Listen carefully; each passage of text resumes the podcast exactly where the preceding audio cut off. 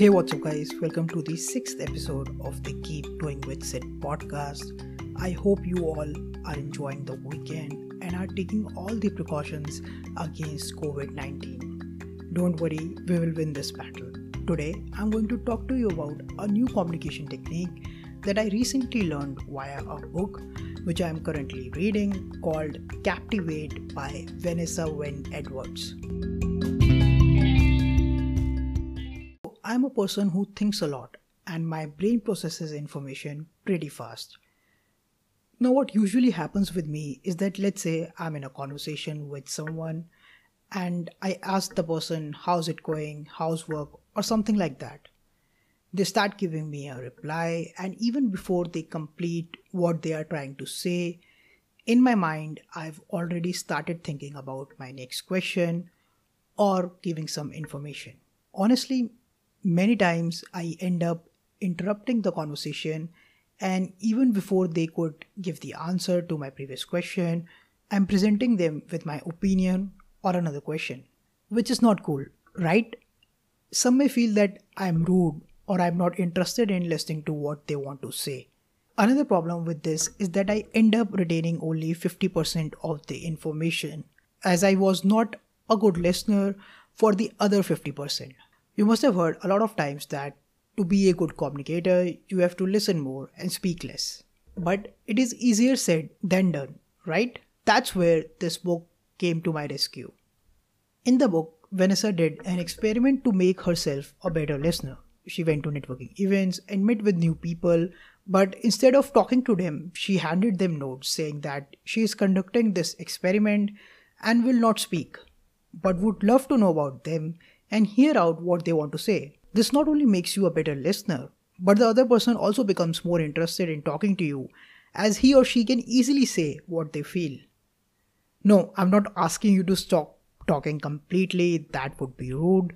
But if you're someone like me who thinks a lot and is facing this problem, you can try this technique with at least your family and friends.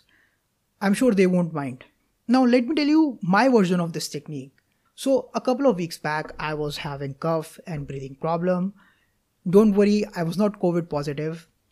I had a few internal meetings with my colleagues, and because I was having difficulty in speaking, I told them I would like to attend the internal calls, but would speak only if it was necessary.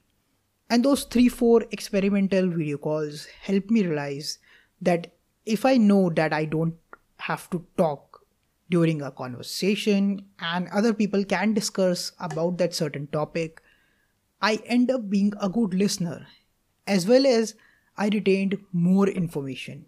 So, after I recovered, and now that I have to speak with people, not only internally but with clients, partners, and external people too, I came up with a simple solution that has been working pretty good for me. I posted a sticky note below my computer screen that said, Listen more, speak less, talk only when necessary. Honestly, it has been two weeks and I think I've improved a lot. I'm still not a very good listener, but I'm better than before. And now I don't even have to use that posted sticker. Speaking less is coming naturally to me. I hope with a few more weeks, I will become a better communicator. Are you facing the same issue? If yes, I would highly recommend you guys to try this technique and let me know if it is working for you or not. Also, if you want to improve your people skills, do read Captivate by Vanessa. I'm 70% done and I'm loving it already. Also, a tip while reading this book I know there are a lot of techniques in the book, but you don't have to actually follow all of them, like the methods they have told. You can experiment with the, those methods and come up with your own method like I did in this case. So, this book is a must for anyone who wants to improve their communication, but again, I would recommend to make it more personal to you. Thanks for listening to this episode of Keep Growing with Sid podcast. If you found it useful, please don't forget to give it a rating. Whatever you feel is right. It can be 3 stars, 4 stars, or 5 stars. And subscribe for more episodes like this. Keep listening, keep growing.